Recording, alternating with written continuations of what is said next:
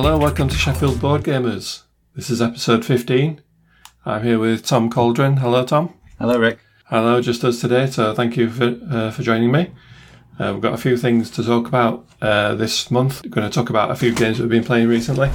We've uh, got an interview with Ellie Dix, and Ellie Dix runs the Dark Imp Gaming, so she's going to tell us about some of the stuff she's been doing. Uh, and we're going to have a quick discussion about online conventions with everything weird that's still in place at the moment, and we're still not meeting. So everything is kind of moved online at the moment. Yeah, kind of weird. Uh, so uh, a, a few bits in the news end that I've seen recently. Uh, there's a few big announcements that have been made. Uh, I think it's just been recently been um, the Gen Con convention, which is an online convention that's been uh, and gone. That's all over now. But um, uh, traditionally, a lot of publishers release the games at that at that point and announce new games that are coming out as well. So uh, one of the new things that's been announced is uh, uh, Seven Wonders is getting a new edition. It's one of my favorite favorite games, and Yeah, it's a great a good good um, drafting game, good card game. It's quick to play. It's three to seven players. It plays up to seven players, but it still plays in like 30, 40 minutes if you know what you're doing.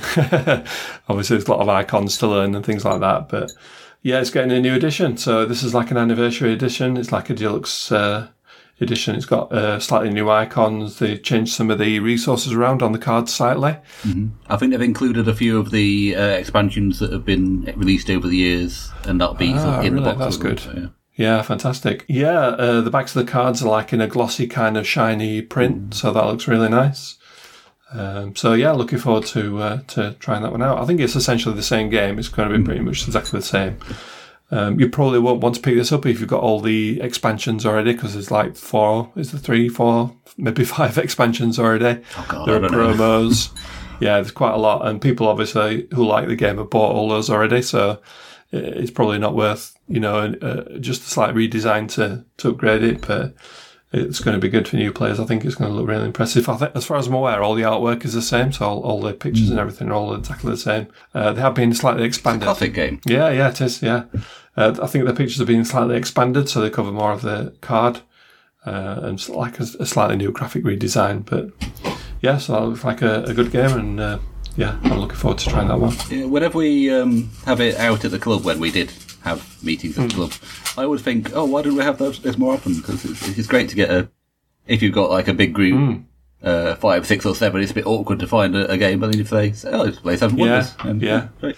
Yeah, it is good for uh, for higher play counts. Yeah, plays just as well with um, seven as it does with three, which is really Yeah, it really does. Yeah. Another uh, announcement that's made is uh, Twilight Imperium Fourth Edition is getting a new expansion. So Yeah, I saw this, and the uh, the expansion itself costs as much as two normal games. So yeah, Oh, really? I've not looked at that. You do get a lot in it. yeah. Well, it's going to be something like eighty pounds Wow. or something for this this expansion Yeah. box. So- There's quite a few people at the club who really like Twilight Imperium. It's that it's the epic 4X Yeah. game, the space opera kind of game, where you kind of expand your empire and you there's a bit of combat, a bit of politics, a bit of uh, you know upgrading your stuff to get better um, uh, better things. So there's a, it's it's, a, it's quite a big game and. Uh, It's a real um, event when you get together to play that. It, it is, yeah. It's a, a it's a day day. or a weekend, isn't it, to get together? I've only played the um, the third edition one, so I've never played tried the uh, the new fourth edition thing. But it's it's essentially Ah, the same game with some Yeah. tweaks and Yeah, yeah, yeah. slightly, slightly refined, and yeah, slightly again gra- a graphical upgrade maybe to to slightly different uh, graphical design. yeah. But uh, yeah, it's, uh, it's it's an absolutely huge box. So you were saying about the the expense there; that it's going to be quite an expensive game. But Yeah. You do get a lot in there. You get seven new factions. Yeah, you can put the player count up to eight, like like we had with the expanded Twilight Imperium three. Yeah, it goes up to eight players. So the base game goes up to six, and it adds two, two extra player components. There are new tiles, there are leader cards, there are relics. There's all sorts of stuff in there. So if you like Twilight Imperium, that's uh, going to be a good addition. It all fits in with the with the new edition, the fourth edition. So that's um, that's something that I think a few players at our club Yeah. are going to have a look at. Plus, if you're playing with six or eight players, you can kind of spread the cost between you as well. So if it's you know going to be like uh something that you play regularly, I think some of our members before the pandemic were playing like once a month or once every couple of months, um, and and you know you get the same people around and you play for for a full day. You, you can all kind of chip in, can't you, and put a bit towards it, perhaps. Yeah, you got a regular group. Yeah. So that's uh, that's something to look forward to. Uh, and then the other big uh, big piece of news is Pandemic Legacy Season 0 has been announced. Now, this is the one I'm most likely to get out of these. Yeah, me, me as well. I think. yeah. I played, uh, I played both uh, season one and season two, which were fantastic. Yes. Oh, have you right? Okay. So, We we were about halfway through season two when uh, everything stopped. So we're I think we're on about June or July. yeah. Uh, we haven't got any further than that. So we've been opening boxes and sticking stickers and ripping up cards and things like that. I'm really enjoying it. And the first one, yeah, it was really good. Me and Tracy played that and we, uh, we played it two player and had a fantastic time. It's, it's, yeah, it's a really good game. So season more, season zero is probably just more of the same. Uh, I've been avoid, avoiding spoilers, so I've not really looked into it much, but it's a, a kind of prequel to season one. Uh, it's got like a Cold War theme. Yeah, and um, instead of diseases coming around the board, I mean, in the initial game before it all starts changing, you've got various, um, uh, you're all American agent, agents, and instead of diseases, there's Soviet agents around the board that you've got to try and um, go and tackle instead of um, instead of solving diseases, which is which is Yeah. a very different theme. I mean, uh, it may turn into diseases Yeah. later on. Who knows? Yeah, it's a it's a bit of a departure. It's it's obviously the same system and the same kind of idea behind it, but um, I think they've um, with season two that was a bit of a departure as well, wasn't it? It's a slightly different way of looking at it. So if you played Pandemic a lot, it's something new to get your teeth into, and I think this is a similar sort of thing for season zero. If you've played a lot of Pandemic, it's not just more of the same. It's some new ideas and some new some new uh, challenges that are going to be in there. So yeah, I'm really looking forward to it. Yeah, yeah. Yeah, we're definitely going to be getting that. Probably just play um, two player myself and Paula again, rather than getting a group together. But you never know. Y- yeah, um, I played season one two player, uh, and then season two we're playing four player, and uh, yeah, there wasn't much difference really. It worked just as well either way. Season one, without giving too much away, um, you kind of stuck with the same characters, so we didn't really change ground characters very much. But um, season two, with us being four players, we've um, yeah had a bit more, you know, a bit more choice and variation in that side of it. But I don't think we missed out on anything. I think it was pretty much the same kind of experience. So yeah, it works really well as a two player, and hoping that season zero does as well. Oh god, that bit in October in season one was amazing. Yeah, uh, yeah, it's been out a couple of years now, hasn't it? Pand- uh, Pandemic season one. So yeah. most people who wanted to play have probably played it by now. So it, it is still available as well. You can still play it. I think I think we're allowed to say that uh, Darth Vader is Luke's, Luke's father by now. I mean, Yeah. but I'm not sure about uh, pandemic spo- spoilers. Okay, okay. So uh, on to games that we've been playing recently. So even though I've not been meeting at the club, we've still been playing games. People have been putting pictures on Facebook and things like that, and on the forums of, of games that they've been playing. So that's good. Uh, one particular game that me and Tracy have been playing uh, at home is Memoir 44. So this is a bit of an older game. This is from 2004. Uh, it's, been de- uh, it's designed by Richard Borg. Takes between 30 and 60 minutes and plays between two and eight players. So in the base box, it's just a two-player game uh, generally, but it does go up to eight with some of the expansions and the overlord maps and things like that. So Memoir 44 is a historical war game based on World War II. And um, there's a board which is made up of uh, hexes and you've got a, a, um, a box full of terrain tiles and little green army men and tanks and artillery and things like that. So you uh, you have scenarios in the book. So there are 16 scenarios in the base game, each one slightly different and a different layout, different goals. In the first one, I think there's a bridge you have to capture, and then it goes on to like beach landings. There's um, a battle for Semiramis. There's Omaha Beach, Pegasus Bridge, all sorts of scenar- scenarios in there. So the, the way the game works is the, the, the board, the actual play area is split up into three portions. There's a central area, uh, a left-hand flank and a right-hand flank. And there's a deck of cards that both players share. So you get, you get hand of these cards and the cards say activate, activate all your units in, say, for example, the center or activate three units on the left flank or two unit, units on the right flank. So you can uh, activate these units, you move them around, you can shoot at the other player, you roll dice to uh, find out if you hit them or not. There's various little tweaks about terrain, so if you can hide in sort of woods and things like that, sandbags and things that uh, tweak whether you're more likely to hit the other player. Uh, and basically the goal is to get a, a certain number of victory points, and the victory points are tallied up by either taking out your opponent's units or capturing the control objectives, which might be like a bridge or a certain building or something like that. So uh, we played a, a, few scenarios of this, and, and we've really enjoyed it. It's uh, it's a fairly quick game. It took us between thirty and forty minutes probably to play uh, most of the scenarios. It's quite quick mm. to play. It's fairly straightforward. It's not like massively huge on rules or anything. Uh, most of the rules are on the little cards, so you get some like little cards to tell you what the scenario is. So if you're not sure what the sandbags do, uh, there's a little card that tells you how it affects your dice rolls, things like that. So you can you can uh, plan plan using those there's a kind of restriction and the, the uh, decisions come into effect where you get the actual cards.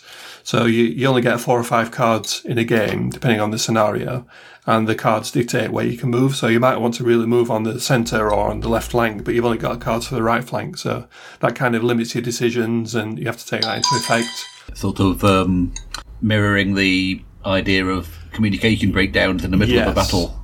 Like you really want to order those people, but you haven't got the message. Yeah, yeah. The, the idea behind it is that you, uh, yeah, you don't get overall control like uh, instantly of all your troops. You kind of have to relay messages through uh, to you know, to your to your officers and things like that. So it's a bit of fog of war there where you've got a kind of overall plan and overall strategy of what you want to do, but um, you are kind of limited. But you, you do rattle through the cards fairly quickly. So even if the you're not you don't you don't get a particular card that you need um, you can always, you know, you'll, you'll usually get more cards. If you get another card at the end of your turn. So there's special event cards. So these event cards can be things like activate your artillery or all your tanks or things like that. Uh, so they come into play. They're quite powerful and they can be uh, decisive in some of the battles. So we've, uh, yeah, we've really enjoyed it. I've never played um, Memoir 44, but we have played um, The Great War, which is a similar mm. system for First World War battle.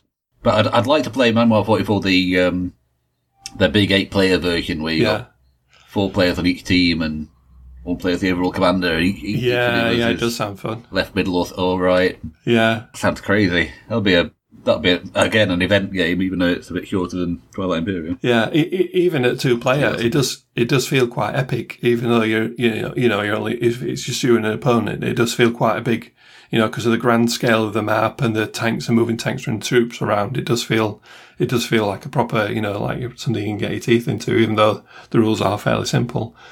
I, I quite like the information, the historical information in the scenarios. So for each scenario, it's they're all based on real life battles. So it gives you, you know, a few paragraphs of who, who the commanders were and what the events were leading up to that and things like that. So that's really good. And I also managed to pack, managed to pick up the uh, scenario book as well. So you can get the scenario book as a PDF online. I think it's uh, a bit tricky to pick up in real life, but you can pick it up and um, I managed to get that as well. And that's um, going to expand it out even more. So again, it's just for the base game, but it gives you like a campaign. So you can start off with a couple of battles and then depending how it goes, you go into a different battle. It kind of forks. So if you win this battle, you go to this battle, but if you lose, you go to a different one. So that's going to be interesting to play through as well. But like I said, there are 16 in the base game, and we've played probably um, seven or eight of those so far. We wanted to get to one of the um, uh, beach ones, so you could uh, you know do one of the beach landings. That was really good fun. So, oh, you thought working through them in in order? Yeah, yeah. Um, they start off. Uh, they start off. The first scenario that you play is to four points, so it's like a really short game, and it just you just have infantry on the map, so it kind of teaches you how the infantry move, and um, uh, you know how, how the terrain works and things like that. And then the next scenario one adds in a couple of extra things, and then the third one adds in tanks. So it kind of builds you up to to sort of uh, putting all. It's quite good with games to do that. Mm. yeah training uh, session. Yeah, yeah.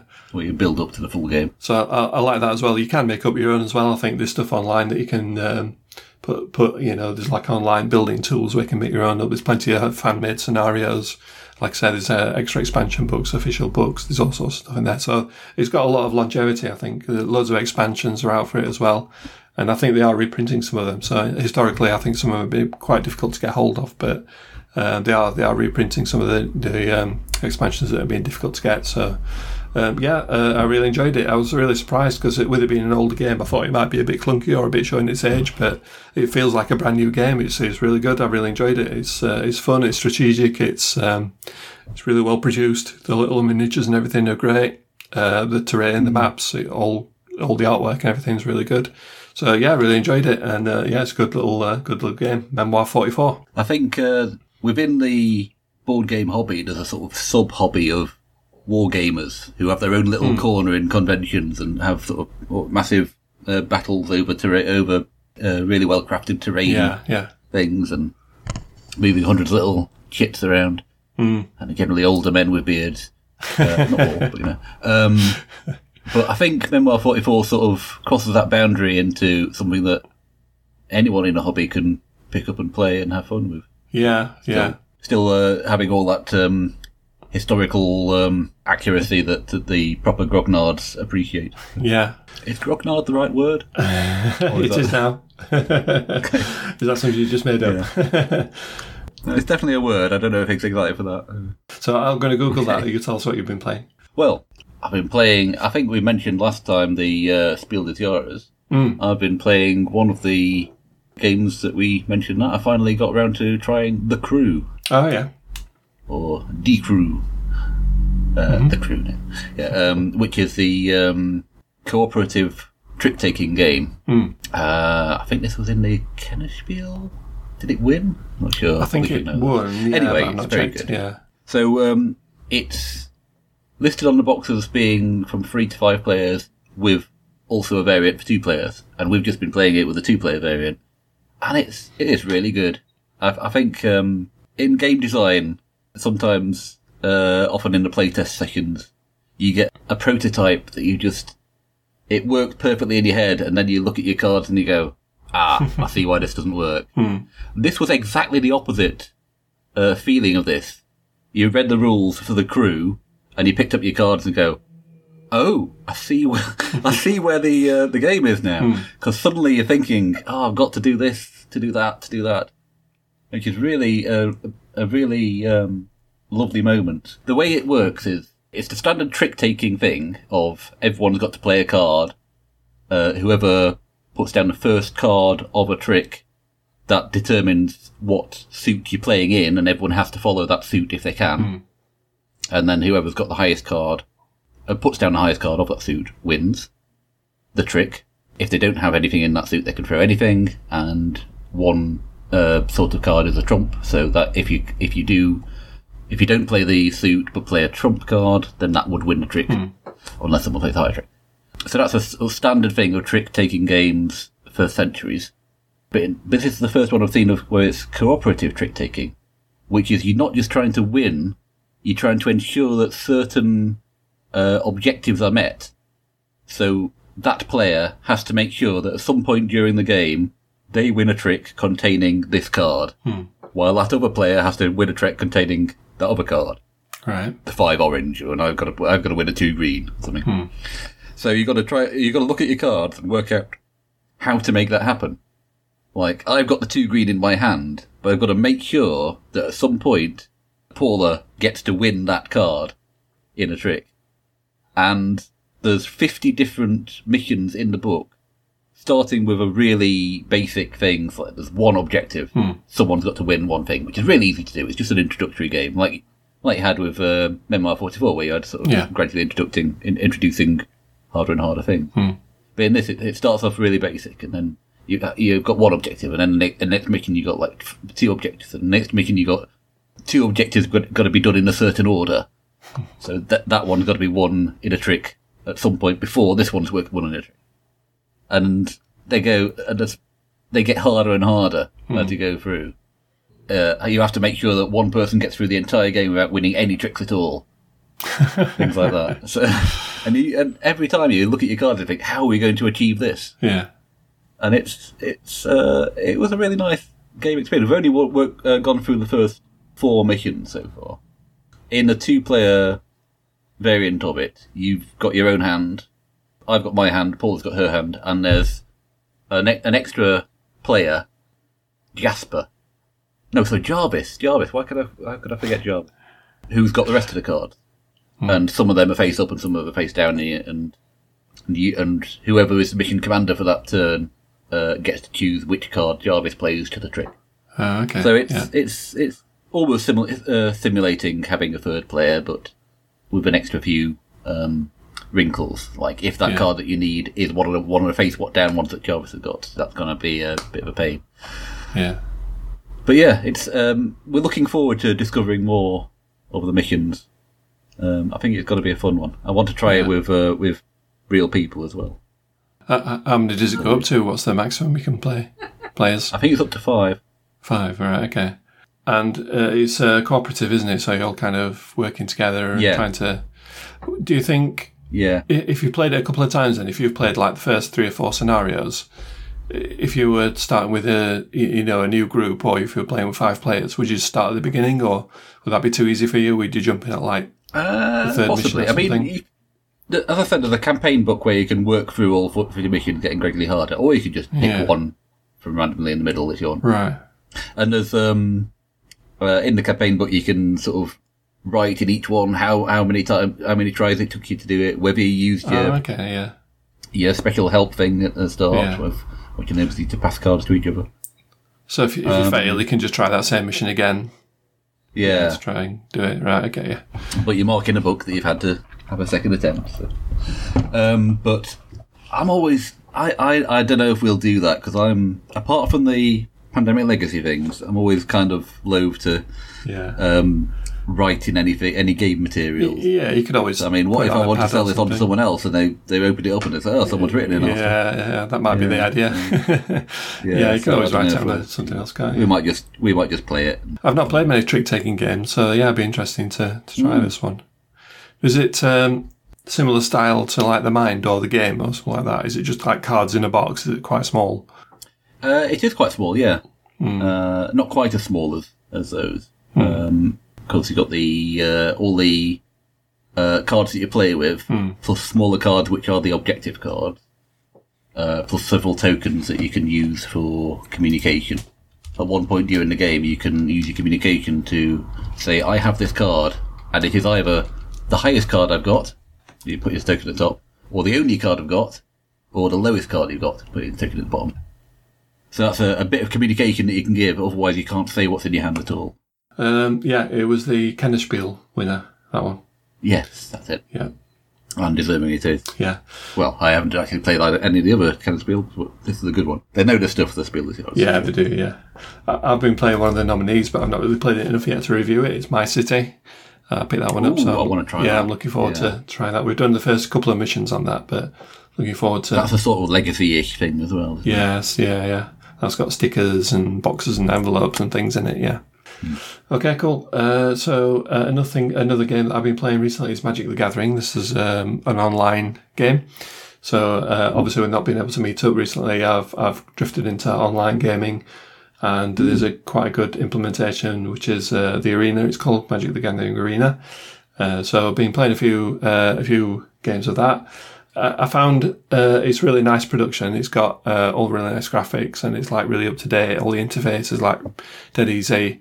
You can hover your mouse over the cards, and it tells you what they all do and things like that. Uh, I I found that it's got the same old problems as Magic has, though. It's got um, random cards that you get given you. So if you want to build your own decks, you you kind of limited. Uh, you have to sort of play loads and loads and loads to get the cards you want, or there are like wild cards you can get that you can turn into a particular card if you want. So that's a bit of a downside. Uh, and then the other downside is the actual design itself. So it's quite an old game. I think it was like 94, 95 when it initially came out. And it's been you know redesigned and retweaked and, and upgraded uh, and it's still you know still going strong now. There's still quite a lot of players out there. I, I- I found it a bit frustrating after a few games because you, you have lands in your deck that you're trying to get out and they give you the resources to play play your cards. And you you don't necessarily always get what you want. You you like in, in newer games like Keyforge, you, you pick a house and you can play whatever cards you want from that house. And, you know, people are kind of in Dominion, you get like um, coins in your deck and they gradually upgrade as you go along. But with, with Magic, you're kind of fixed to what comes out of your deck. So you shuffle a deck of cards. And if you get three, three lands in your first hand, then yeah, brilliant, we'll keep that. But then you don't get any more. So you're kind of stuck. it, it's, yeah, it's, I think it was fun for the first like dozen or so games, and then it, it kind of wore off a bit, and I don't think I really want to play it again much more, to be honest. Um, Did you ever play the uh, the physical version? Did you have a yeah, I've got a few. Uh, if- card? yeah, yeah, I've got a few decks, uh, and that's probably my preferred way to play it. Is to just get you know a deck, a fixed deck, uh, and play against another fixed deck. Uh, and that way you know you kind of it is kind of equal in that you're playing against each other, and um, they they are quite kind of quite balanced. Um, so yeah, I've uh, never been tempted to get involved because it just seems so. It seems kind of intimidating having these 25 years of history Hmm. and many thousands of cards out there, and yeah, um, people have been playing it for what their entire gaming gaming life. yeah. yeah, it's a bit hard to sort of a bit of a hurdle to get into it. Yeah, it's it's one of those lifestyle games where if you if you play it, you kind of that's that's the main thing that you play, and to be to be good at it, that's all you can play. You can't you know you can't spend time doing anything else. You've got to go after the cards that you want, buying them. Maybe online is the way to go though for Hmm. that because I wouldn't want to sort of turn up to a Magic night at, at Patriot Games and say, "Hi, can you teach me to play?" Yeah. but maybe just going online and. Do, do you get access to all the cards then? If you if you're online, you can pick what you want, or Uh, you get a couple of starting decks, so you get like four or five different decks that are made up of different colours. Um, as you play, you get more and more decks, so you kind of build up a library of different decks. oh right, You can actually need go and earn experience points. Yeah, yeah. You can go in and tweak them as well. So you can, um, you get cards for winning games. So you get cards and you can put those into your library and you can build decks out of those as well. Uh, like I say, you have to do a lot, a lot to, to actually, you know, get the, the cards that you want. So it's, um, yeah, it's a bit of a grind to, to get, you know, really good, really good cards or particular cars that you're, that you're after. Whereas in real life, you know, you can just go online and just buy singles. You can buy whatever you want. I, I did put um, I did put a message on Facebook about Magic and see if we got any players in the group. Uh, and one guy answered Robert. He said that uh, that was what put put him off a bit. It was the cost of it. Um, so yeah, if you're just picking randomly cards out of a deck, you uh, you're not necessarily going to get what you want. And then if you do want know what you want, you have to go sort of online and buy them. And you know the commons are, are pretty cheap. The commons are like pennies really, but when you get to the rares and the mythics, you got, you're talking like 10, 15, 20 pounds for for one card. It just gets ridiculous. So the the online game it is free to play. Uh, you don't have to pay anything to download it or, or start playing. Uh, and like I said, I did quite enjoy it for the first for the first few games, but then it it kind of starts wearing a bit thin. Then, uh, and I think there are a lot of better, newer, better games that do it do the same kind of thing a lot better. A lot better. Mm, I think I heard someone saying that if it was designed today, it would definitely have had instead of having lands which just provide thing and not nothing else uh, provide mana, you would have had multi-use cards that you could use either for power or for providing. Yeah, it's a bit of a weird mechanic. like no no new game these days would have would have that. so like, like I say, if you look at Keyforge or Dominion or uh, one that I've talked about re- recently, Res Arcana, that's basically a, a card game where you you know you you're paying resources to get stuff. That, that that's a brilliant game full of combos, full of like interesting decisions. But you never get stuck. You never get, you know, put into a corner and sort of, well, where these are the cards I've got. I can't really do anything. You've always got choices where yeah, most of the time in Magic you do, that's fine. But then on the other occasion where things don't work, then, uh, well, yeah, there's nothing you can do about it really. A bit like like, like a flexibility there. Uh, that's my experience. Uh, I, I think there is obviously a lot to say. You know, a lot of good things about Magic. There's a social aspect that we've not really been involved with. Like you say, people Well, obviously at, it's uh, lasted so long. There must be something there. people meet at the clubs and play. You know, play games against each other. There are tournaments you can play in. Uh, you know, various different va- uh, variations, commander and things like that. But yeah, for me, uh, I think I'll probably just play a little bit and then go back to board gaming. and you've been playing another classic, another uh, old game. Well, yeah, it's, it's got even possibly even slightly longer um, history than Magic the Gathering. Um, it's a sort of miniatures-based war game. I don't know if you've heard of it. It's um, chess. Oh yeah, Um, uh, yeah, I, I just uh, been getting into this randomly for the last uh, couple of months. We've had um, at Airecon, which was the last convention of the year before everything happened. I randomly decided to buy a chess clock. okay. So this last week or so, we've been having a couple of blitz five-minute games, just me versus Paula okay, yeah. chess, which I think is probably probably the best way of playing. Um, not memorizing openings and st- spending an hour staring at the board, but you know, oh, I've got to do something. Uh, I'll move the pawn. yeah.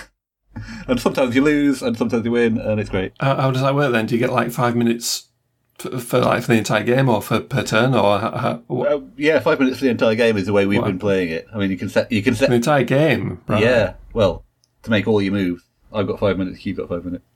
But yeah, Okay. uh, we can set it to whatever time we like. We've just been doing five minutes. You know, you can say, "Oh, we've got ten minutes. Let's have a game." So do, do you find you get a full game in a, in in that time? Then do you, do you get like to the end or? Do, Well, you have to. you just have to move something. Don't think too long. oh, okay, all right. Because, um, yeah, chess, it's obviously got a lot of depth because people keep on discovering new things about it. A thousand, well, the official start date of on Board Game Geek lists all the games and the date that they were published, and for chess it's got like 14 something. But, uh, yeah, I think it's been sort of uh, variants going for a thousand Yeah. years. But yeah, in all that time, people keep on discovering new, uh, new tactics, new ways to do it. So there's obviously a lot of depth there. yeah, But the problem with it is that you can win by memorizing things. You, if you memorize the opening books, you can just win against someone who hasn't done that, which is uh, a bit of a shame for people who just um, want to play games for Yeah. fun, like me. I don't want to spend all that time actually working at a game. I just want to play it. But I also um, accidentally stumbled across uh, a weird 1980s BBC program. Uh, I was looking for something else on um, Amazon Prime, uh, and uh, I was looking for a, a, a documentary about board game design, and I got the name slightly wrong, and ended up with this um, uh, chess uh, program from the from 1980 all right. called The Master Game, which is was on BBC, and it just had a, a, sort of mini tournament of eight top chess players. They did have top chess players, they like number two in the world, and they had seven grandmasters and uh, one young, fresh-faced fifteen-year-old schoolboy called Nigel Short, who I'm sure is going to go far. um, and it was it, and we just sort of sat and watched all, all this. It's got um, commentary all the way through. They, they've, they've done it in a weird way where the it's sort of like you're hearing the thoughts of the uh, the players. So they have a, a, position and then a picture of uh, uh, Tony Miles sitting there thinking, uh, sit, uh, sitting there thinking about his position, saying, "Oh yes, I can. Uh, I've got a lot of play on the queen side." uh, but I don't like where, what he's doing with his knight. I mean, yeah, um, and it was it was weird and eighties and uh, a bit janky because the obviously the tapes that had been given to Amazon Oh, yeah. to put on their site hadn't been the sort of fi- finished product, Yeah. but had got like bits of the the behind the scenes production bits, and then it cuts to the credits, and then back to uh, back to the you know the clapperboard thing, you know, take one. it's a bit weird, uh, but yeah, it was fun. And then uh, reading about all the um, crazy soap opera of 1980s chess players. One of the uh, guys commenting on it, Bill Hartston, was uh, commenting on games with Tony Miles, and then later on, I, I was looking him up and thought, re- realised that Bill Hartston's wife had actually left him for Tony Miles the, the week year before, Right. and then Nigel Short wrote wrote um, the world's bitchiest obituary of Tony Miles like, in 2001. It was Wow. incredible. Yeah. It was, yeah, chess players are just insane. um, it's a crazy game for crazy people, but if you don't take it too seriously and play without all the, um, without take, taking all the effort and without taking an hour for your moves, Yeah. and it can actually be quite a good game. Yeah, we do. Um, I did see uh, before we broke up for um, uh, for the club. I did see a few people playing chess there. There were a few people who brought in some chessboards, uh, so we do have a few Oh, yeah. members. Oh yeah, the, I think the uh, the University Chess Club sort of um, yeah, they they come down a couple a of bit times, of a uh, and yeah crossover. there is a there is a proper chess club in Sheffield as well um, that plays. I'm a, I've seen some of their posts on Facebook, and they they Mm. have regular tournaments and stuff online. With chess as well, you can get some really nice sets as well, can't you? You can get some beautiful, like antique, Oh, like, really nice ones that uh, look fantastic in your living room. yeah, yeah, yeah. You can get some arty Or, or you can just get Simpsons Oh, well. ones. Yes, or you can get that. Yeah. you know, your preference. You can get something for one ninety nine from uh, from local Yeah. or you can buy it buy one for a thousand I, pounds. I, I really want to play chess now. I'm, I'm going to look up one of those online. I- I'm sure there's like uh, online, you know, like games you can uh, you just go to a website and Oh, yeah, play there's- online. Chess.com Yeah. is, is one. I, I haven't played since I was about 12, so I might be a bit rusty. yeah. How does the horsey thing move again? Yeah. Have you ever tried Go? Because that's the other No. no great haven't. classic. That's different because I think with the, the the further you get into chess, the worse it gets as a game. If you see what I mean. But I think Go is a sort of endless pool of discovering new ideas. I think that's a, a different thing. But I, I I had a I dabbled in it slightly, and as a uh, again as a uh, regular group that meets up to play Go in Sheffield. They used to be at Queen's Head, but uh, and I went there once or twice. But that's a game that I think would have to be a. I, th- I think you either have to devote lots of time to it or not bother Right. because it's just there's so much there. It's um, Shut Up and Sit Down did a review of Go uh, just uh, uh, not long ago, a couple of weeks ago, and that's uh, that's a good good place to start because it's a it's an amazing game, but doesn't really fit into my lifestyle.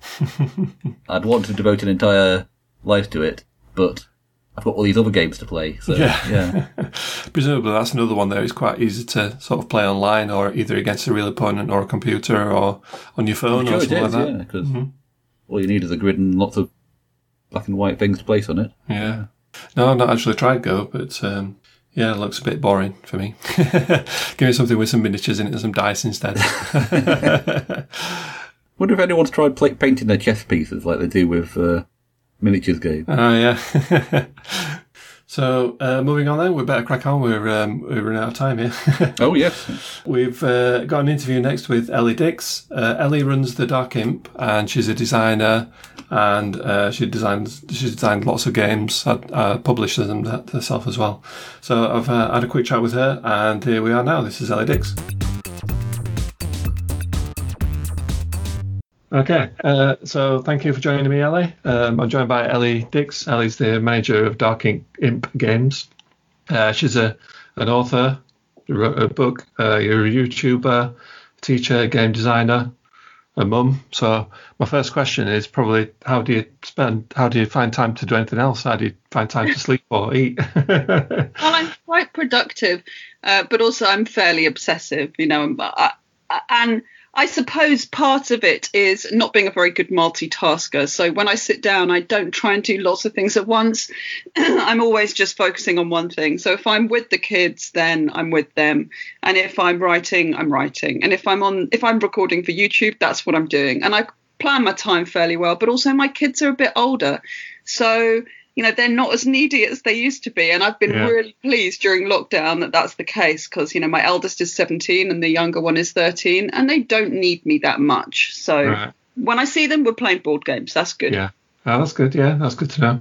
So uh, you're the manager of Dark Imp Games. Tell us a bit about Dark Imp. What what's So the, the Dark Imp is a board game publishing company specializing in games for families with children aged eight and up.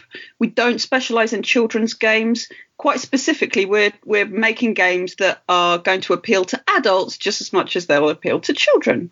Yeah. So that's that's really the the background for you know what we're doing and, and why. Cool. Uh, there's um, there's a lot of stuff on the website. Uh, I had a quick look earlier, and there's all sorts on there. There's like full size board games, and then there's puzzles, and there's various different things that you uh, they have on there. There's all sorts of stuff, isn't there? Yeah. And and you know there's we we started off by doing the the puzzle box which is a board game and puzzle box and that's sort of the hero product I suppose you know the kind of the key the leading product which is really aimed at bringing new families into the hobby. So it gives them a themed box of original board games and puzzles and everything's everything sort of hangs on a theme. So it might be uh, donuts and cake or gardens and chicken. There's an astro- an asteroids one coming out later in the year. And the idea is that they'll open it together as a family, take all the bits out, and they'll play them over time. And of course, they can keep keep everything and play them lots of times. But um, increasingly, we've been producing things that are on unexpected games on unexpected things or in unusual places. So, uh, and this is all really to do with hooking new people into the hobby. So we do board games on coasters and we are doing a Kickstarter in September for board games in a cracker. So a Christmas cracker, a giant Christmas cracker that will go in the middle of the table. and there's going to be six different games using the same components in there. And it's instead of your crappy, you know, chuck away crackers with nothing interesting and very anticlimactic. So this is one mm. big cracker with loads of stuff in. And it's a sort of game design kit as well, because all of the different games use the same components. And we also produce games on big, giant A3 placemats. Um, and and uh, all of these, the, the, all of those games, the placemat games, can be played with any number of people. Uh, and they're roll and write games, so you can have a whole class of kids playing them, or you can have a massive family playing them, and you can also play them on Skype. You could be social, dis- socially distanced, or zoomed, or, or Zoom to play them there as well. Yeah, the uh, I had a look at the website and the puzzle box. Yeah, there's all sorts of stuff in there, isn't there? There's like uh, puzzles and there's uh, games and there's a, there's a whole bunch of stuff that you get yeah, like in one package. It's not, it's really unusual. Yeah, it's a real variety. Yeah, um, you know, it I, as I've got teenagers myself, and it's all about providing stuff that will hook in teenagers and pre-teens into spending more time as a family. You know, those that that's the starting point for. Yeah. And I know that things like this, where there are lots of different kind of cool stuff to unpack and look at and play over time, those things work. Yeah, and you mentioned about your coaster games as well and the player mat games. Uh, they're a really good idea. Uh, that's probably what started off this initial, uh, initial interview anyway. But um, yeah, the, uh, the like a beer mat, kind of like a, what you get in a pub that you put your pint on, but um, it's like a game on one side, and then if you turn it over, there's the instructions on the other, so you can exactly. Uh, and there's and there's loads of different games, different types of games as well, like say family family style games and puzzle games and word games, things like that. Again, yeah. there's a lot of a lot of variety in there, and a yeah, lot of, there's there's a lot of variety, and that's sort yeah. of as well. You know, I'm I've got six uh, coaster games at the moment, and they come in a sort of little holder, and they're great for you know, going on holiday. They fit in your back pocket if you want them to. And all mm. you need, I mean, for some of the games, you don't need anything except the coaster. For some games, you need pencil and paper. Um, and the, the, the, the, idea is that they're all completely different. So there's a couple of cooperative games, there's a deduction game, there's a sort of economic game, there's a word game, and there's a um, a, uh, an action selection game where you're sort of creating your own farm of aliens. Yeah. yeah, there's a, there's a, real range of different things. But I've yeah. had some wonderful feedback. And it's really, you know, the, the, idea of these is that, of course, they can get out to lots more people. Obviously, I want gamers to play the games because they're designed to be really good games. Um, and I'm from a board gaming background. Uh, but I'm trying to get m- mechanics and ideas and uh, concepts that we would see in hobby games it, more into the mainstream, trying to get these really good games out to other people.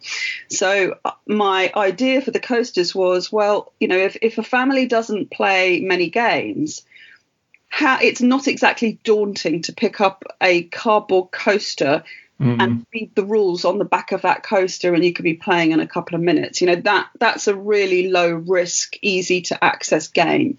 And it might just hook them in because they are simple to learn but not usually simple to win. Yeah. Yeah that's a really good point actually because um, well, sometimes if you get like a game out and it's full of like counters and components and a big board and you have this you know that you have this play mat and all that kind of stuff sometimes that's a bit daunting isn't it? Especially uh, for like family style games, like you say, that you're trying to trying to aim at.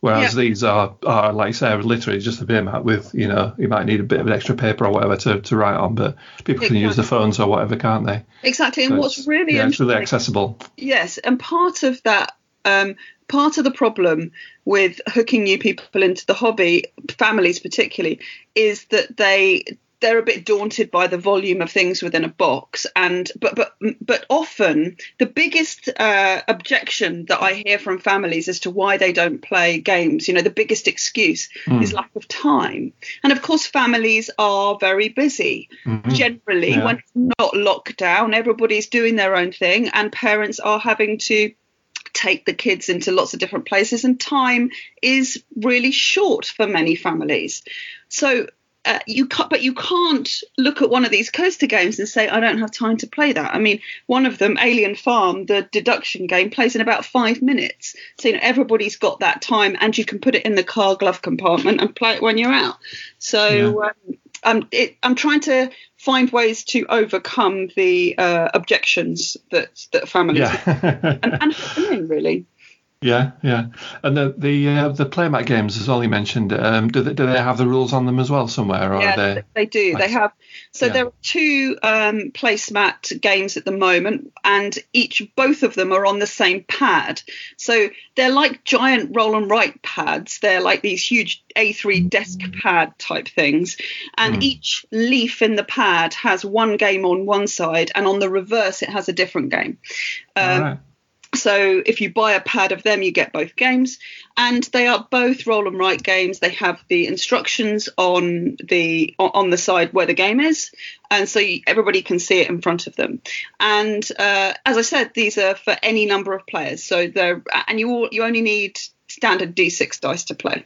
Yeah. So, yeah. Which which most people would have sort of uh, rattling around somewhere, won't they? They would, but also, again, it's the it's the low it's the low barrier to entry. It's not like you have to find a D12 and a D20 somewhere. exactly. It's a low barrier to entry, particularly as you can now just ask Google to roll dice for you. True, yeah, yeah. You can ask Alexa and things like that, can't you? Yeah, yeah. Exactly. Um, so I wanted to talk to you a bit about the design process as well that you that you have going on. Um, sure. You uh, when you're thinking about a game, how uh, what what comes first? Is it kind of a mechanic where you think you've got a good idea for a game, or do you have like a theme first, an idea about oh it's going to be aliens or something like that, and then you build a game around that? How, how do you how do you generally come come to the idea of making a particular type of game? Usually, it's the mechanic that comes first for me. Mm. Um, and uh, I always want to have a theme because, particularly for families, I think it's quite important. Uh, but I will I mean, sometimes I think of a mechanic and the theme comes very quickly after. But other times I have a mechanic and I'm not absolutely sure how it's going to fit. And I might have to do a big, you know, kind of brainstorming session where I'm thinking, you know, what am I actually doing here? What does that lend itself to? And then the rest of the game will come after the theme. So yeah. uh, one central mechanic, and it might not end up being central, but it certainly starts mm. off being central. One central mechanic might lend itself to the theme, which then will um, pad out the kind of mechanisms that work in the game hmm. and and how everything fits together. That's almost, I mean, probably 80% of the things that I've done have been like that. But I do create these themed boxes and of course, you know, if I've got a game, uh, for example, I've got a game called Uranus, which is currently well, it's made it through to the semi-finals of the the the, uh, the board game design, no, the board game workshop uh, design oh. contest. Oh wow, yeah. Uh, which is pretty cool, and that's mm. about uh, aliens, alien races on the moons of Uranus, and um, exactly. There's yes, slightly tongue in cheek with the name. Um, and then I, I, was trying to create it because that's going to go in Puzzle Box three, yeah. and I was trying to, and I wanted an, a, another um, game to go in that one as well. And actually, I mm. have this speed game uh, called Countdown Confusion, and but it wasn't really themed. And then, of course, I just had this inspiration. Of course, it's the countdown before you, you know, blast off. Uh, so yeah, yeah. tweaks, it's turned into this sort of astronaut themed game. Yeah. Um, it's fairly it's fairly loosely themed, but um, it kind of works. You say blast off in it, you know, there's this kind of down going on.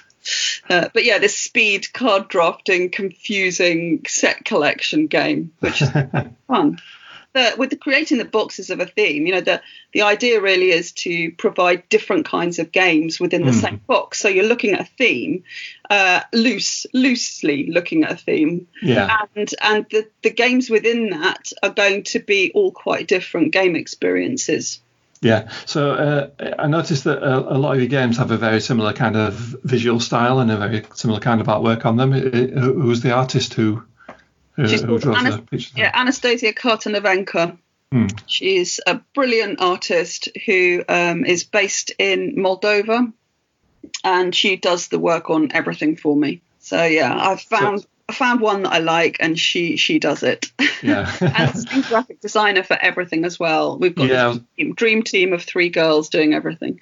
right. Yeah. Sounds great. Yeah. So I was going to ask about that actually, the graphic design as well. Is that is that how much impact do you have on that? Is that kind of come from playtesting, or do you do you just leave it to the artist to sort of design no, what best I, think? Or I kind of manage the whole development process. Hmm. So I, I create an art brief, which I send to the artist. The artist does her work first. I tell her exactly what I want. yeah. and she comes back. Um, well, in fact, I don't tell her exactly what I want. Sometimes I'll say, "This is what the game's about. I've got a few ideas about what could be on the front cover. Can you do your magic?" And she'll come back with some concepts, Yeah. which I will then pick from, and those Right. concepts will be sort of line drawings, and then. Um, yeah, she may do several revisions, but we get we get there in the end. And of course, if you've seen the front of the boxes, the artwork goes within the, the dark imp shape, so that the uh, there's a sort of brand consistency across all of the games. Yeah, I did notice that. Yeah, it's really cool. It's got the kind of that, that bold kind of shape on, on Yeah. all of them, hasn't it? Yeah, which is really Yeah. good. Yeah. And then the, the graphic designer similarly. So I send the graphic designer a brief, and it's very, very um, clear exactly what I want her to do. I've sent her all the prototypes, so she's got pictures of everything, all the files from the from what I've created. She's got all the artwork, and she's got the rule book word for word. Um, Yeah. in, in draft, you know, in draft format, in a sort of Yeah. Word document with with details of all the uh, images that need to go there. So yeah, I kind of oversee very heavily the whole process, and there are lots of revisions. I mean, we've just got the Uranus rulebook down by quite a few pages, which is good uh, because that has to be submitted as part of the competition. Yeah, uh, you uh, you also produce all the games yourself as well. So how, how do you do that? Is that I've tried to kind of create my own way of doing that because hmm. the the issue, of course, with using uh, board game manufacturers is that you have to commit to such high minimum numbers. Mm, yeah. And when you are um, starting out as a new game uh, board game publisher and you're just growing your um, customer base, that's quite daunting. And particularly in my situation, where what I'm trying to do is create uh, mixed boxes of games and uh, you know a, a mini range really fairly quickly. So I've been I'm working with a local printer who does almost all the printing, does the punch board right? Yeah. everything. So you know, and he's brilliant because he'll show me every single thing uh, in in you know he'll do um, mocked up versions of every single thing, and and he'll do them many times until we get them right. So yeah, I, I spent a long time looking for printers that would do punchboard in the UK. Uh, It was it was quite a quite a quite a journey. Yeah, I And, can uh, imagine. yeah. yeah and and and now got this really good relationship with this printer and and i've done things like you know i've made adjustments like i have standard box sizes a big box size and a tin box size and i buy those boxes in bulk and the big box has been customized to me it's got a debossed logo the dark imp on it and the tin box is a you know it's a, it's a tin so it, it- and and both of those boxes have sleeves for the different games so the artwork is on the sleeve which goes over the box and that those kinds of things help to enable me to do smaller print runs without it being uh, just exorbitantly spent, expensive so you just Brilliant. have to think a bit um, you know a, a little bit more creatively really Uh, you're also an author as well. You've written a book. Do you want to tell us a bit about that? Yep, the book's called The Board Game Family Reclaim Your Children from the Screen. It was published last year uh, by Crown House, and it's a it's really a how-to guide for parents who'd like to introduce and integrate board gaming into family life.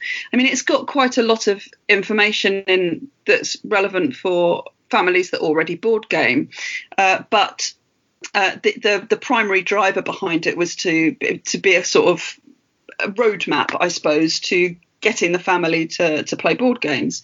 Uh, Before I um, before I set up the Dark Imp, I was uh, I, I ran an education company for 15 years, and we were training teachers how to manage behaviour. And so I, I know quite a lot about behavior management, and that translates into helping parents to manage behavior around the game table. So there's quite a lot in the book, which is really behavior stuff. So, you know, when you ask people why they don't play games, sometimes it's because they haven't got time, sometimes it's because they're expensive, uh, sometimes it's because they can't get the kids off the phone, and sometimes it's, oh my God, there's too many arguments and I don't know how to deal with it. So, know, this this book really is lots of advice and help and tips, and then loads of games that work well for families, Yeah. and uh, not just the ones you might think, but uh, much more complex ones than most people would think of as being purely family games. So yeah, we play a lot of very complicated games at home, and children are perfect, and we have done for years. And children are perfectly capable of dealing with complex games, but they can't deal with sitting around for for ten minutes in between turns. They, Yeah. you know, you have to pick your game carefully. Uh, uh, have you got any uh, recommendations on family games? Any any you played recently that you're enjoying, or any any favourites, any classics that you uh, that you enjoy playing? Gosh. Well, um, there are so many that work really well, and I think you know the the advice really is the same for families as anyone else. You play what you what, what suits you as a group. And for one family, that might be one thing, and for another family, that might be something totally different. Um, you know, some families really get on well with uh, party games, and other families not so much. They're more into the sort of strategy stuff. Um, we've played recently. We've been playing. Well, Camel Up is always a good one. Uh, Oh, yeah. Colt Express. We've been playing again recently. There are some that come out again and again. I mean, Terraforming Mars is the one that hits the table most here, but I Oh, wouldn't say that it was a family game. It's great for good, you know, for families who like playing games. Um, and what else have we been playing? We've been playing. So I've I often play two-player games with the kids. Um, We don't always. You don't always have to have a big family game night. You know, it's about finding moments where you can play with one, uh, with one of them. Sometimes so you've got you've got time with just that one other person. So I've been playing quite a lot of. There's a game called Paris, La Cité de la Lumière. I don't know if you've come across it. It's a Kosmos two-player. Ah, I've I've heard of it. Yeah. Uh, absolutely brilliant. I all love right. It's honestly one of my favourite games at the moment, and I think it's gone a little bit under the radar for everybody. Yeah. But I picked it up at Essen last year, and it's total favourite. I really love it. Ah, I'm going to have to try and uh, yeah try and find that one then somewhere. I think they have it at our local um, board game cafe. I think they sell it. Okay. I might, might pick up a couple from there. Yeah, uh, yeah, brilliant. Okay, I'll thank you uh, very much for joining me. It's been an absolute pleasure talking to you. Thank you very much. lovely to speak Um, I'm loving uh, all, all that you're doing and um, all the games and everything. They're brilliant. Uh, if people want to find you or get in touch, how do they uh, how do they go about finding you? The website's thedarkimp.com, thedarkimp.com. I'm uh, Ellie at thedarkimp.com. And on Twitter, I'm at Ellie Dix Tweets. And you can also find the YouTube channel if you just search for The Dark Imp. That's great. Okay, thank you very much. Brilliant. Thanks for it. Very nice to speak to you. So Ellie has had uh, two games reviewed in uh, Tabletop magazine, which are Don't Count Your Chickens and one called Top Cake, and they've both got really favourable reviews. So um, yeah, looking forward to trying those at some point. Um, I actually saw, I actually um, got in touch with her because I bought some uh, coaster games from her, some of the coaster games. Oh yeah, she does those. Yeah. Yeah, they're, they're little coaster games, and they've got like a game on one side and rules on the other. And she does the bigger mat ones as well. So I, I bought some of those from her. But uh, she does uh, proper bigger games as well, and all sorts of stuff that, uh, on her website. So def- definitely check out Ellie. She's got loads of stuff on there. Yeah, I love lovely person, Ellie. Yeah. I've met her once or twice on online, but uh, she's uh, really knows her stuff about games as well. Yeah, yeah. Okay, so uh, on to the uh, question of the week. So it's not really a question. This it's more of a, a discussion, uh, which uh, Tom suggested: online conventions. So take it away, Tom. Yeah. so um, we just had uh, Gen Con did an online version. Was that last weekend or the weekend before? Yeah, And, within the last uh, week or so. Coming up in uh, a week and a bit from where I'm talking now, but I don't know when this podcast is dropping. We've got the UK Games Expo, which are doing it, their event virtually this year. Um, and I think uh, I think Essen's going to be doing vir- uh, something virtual later on as well. so um, it's uh, it's definitely one that all the big cons are trying to have some sort of thing going on when they can't do obviously the the real in person physical convention. Um, and it's a it's an interesting idea because it's it's in a way it's not providing what you'd normally get from a convention, but also it's giving people the option of attending cons that they otherwise wouldn't. Yeah. Like, I would never have got to go to Gen Con normally, but I could have, well, I didn't actually, but I could have joined in with the virtual Gen Con just as well as someone who uh, lives in Indianapolis. Yeah. Do conventions play a big part, don't they? Because there's a lot of stuff that goes on there. There, there are Yeah. meeting up with your friends who you haven't seen for a while. There's publishers make announcements of these things. They release new games of these things. Kickstarters are on are there. There's a lot of a lot of stuff going on, and to move all that online, it must be a massive job. It must be huge to get all that you know organised and and and transferred Yeah. across. I mean, obviously the um, seminars and things can be done through like um, conference calls and uh, Zoom type things. So I can see how they can get those those working, and the the uh, meeting your friends bit. That's that's where it kind of falls down because they they've got that replaced by sort of you know Discord servers. So you sort of hang around in chat and say hello, I'm here. I don't know if that, that, that really doesn't sound like it's going to be the same sort of thing as just uh, walking around and, and uh, seeing someone playing a game at a table. Oh, I haven't seen you for ages. Yeah, how you doing? Yeah. Um, I think there'd be more of, uh, yeah, more of uh, that uh, a convention where you kind of wander around and something might catch your eye. Whereas with uh, Yeah. if it's more online, perhaps you've got a schedule and you'll you, you know you'll um, you'll kind of know what you're looking for, perhaps rather than just uh, uh, you know something catching your eye and saying, oh yeah, that looks interesting. You'll you'll kind of go towards the ones that you want to you want to look at, then maybe it'll work that way instead. Yeah. One thing I like about the um, the U- UK Games Expo virtual thing, they're going to try and recreate the sort of market hall thing, where you you've got a little uh, a layout of uh, stalls on the screen, Ah, and you've yeah. got you, you as your little meeple can walk down and sort Oh, of check out the stalls as you go along. That's a good idea. Yeah, It's of going to be a sort of top down. yeah, 2D adventure version of the of the Expo Games Hall. It's uh, I don't know how that's going to work, but it's it's it's, it's nice that they're trying that. I think. yeah. I've seen uh, I've seen a few things on uh, YouTube where people you know put like tutorials up and demos and things like that where they where they show them there. So you, if if you don't watch it on the actual day itself, you know you can catch up afterwards.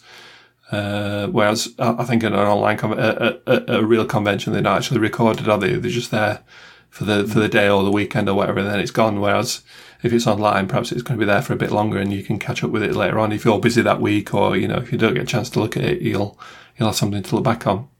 Uh, the the other thing is is uh, there, there are other advantages as well. So you won't have like the crowds, you know, they get in there, the parking, all that kind of stuff. You can kind of do it, do it at your own leisure and sort of look around the stuff you want in your own time. Yeah, and there'll still be the possibility to uh, meet up with people virtually and arrange to play games with them virtually Yeah, yeah, on like Tabletop Simulator or Board Game Arena or whatever. So um, yeah. Like you say, a lot of them have got the Discord channels, haven't they? So you can sort of Yeah. speak to people and join in games that are being there'll organised. and definitely be a lot of things happening, and yeah, the, the advantage is you can do it from comfort of your own home. Yeah, Um, I think there's uh, in terms of the um, game launches. I think some some games that would have been launched this year have been sort of put back and shelved for this year, and uh, so there'll be less things launched than normal. But I think there will still be some that have been in the works and are be going to be planned yeah. to launch. Do you think conventions are more of a uh, more of a bigger event uh, in America than they are over here? Uh, I, I watch the Dice Tower, and they usually cover all the conventions that are going off over there, and there's usually quite a lot, and they're usually quite expansive. Obviously, we've got bigger ones over here as well, and we have like Essen and various ones, like you say, in the in the UK as well, but they're probably not on the same kind of scale as is over there. Yeah, I think only uh, UK Games Expo is up there with the uh, big one from America. And Yeah. obviously Essen's the, the biggest. but yeah, all the rest of them are sort of. I mean, there's lots of little cons that go on around the place, like Tabletop Scotland and Yeah. HandyCon and things. But I think they're more sort of get together to play games in a friendly sort of setting, um, kind of conventions. So I don't know exactly how whether they can be replaced by anything. Yeah, it's a yeah, it's a bit of a shame really because it's such a social hobby, isn't it? Everybody kind of likes to get together and meet the friends and you know play games and things. Whereas at the moment we just can't do that, so it's a bit of a shame that all this kind of stuff's been cancelled. But pe- people are finding ways around it, aren't they? People are um, playing online or organising other things, you know. And uh, Yeah, um, I wonder actually if uh, when things do get back so that we can have proper conventions again, whether all the experiments they've been doing with having virtual things will um, continue. So you'll have the yeah. so maybe 2021 Gen Con and Expo and Essen will have the, the normal games hall, but also the online thing as well for people to. Um, so someone in Australia can attend the UK Games Expo if they want. yeah, it would, it would make sense that, wouldn't it? Yeah, Because there's a lot of things that they've been putting into place that they might as well keep. yeah, Since they've uh, done the work of setting it up, they, you know, they could keep it going. Which would be a nice, it, it might be a sort of, um, a nice extra that comes out of all this. So next year we'll have the best of both worlds. yeah. Hopefully, We can hope.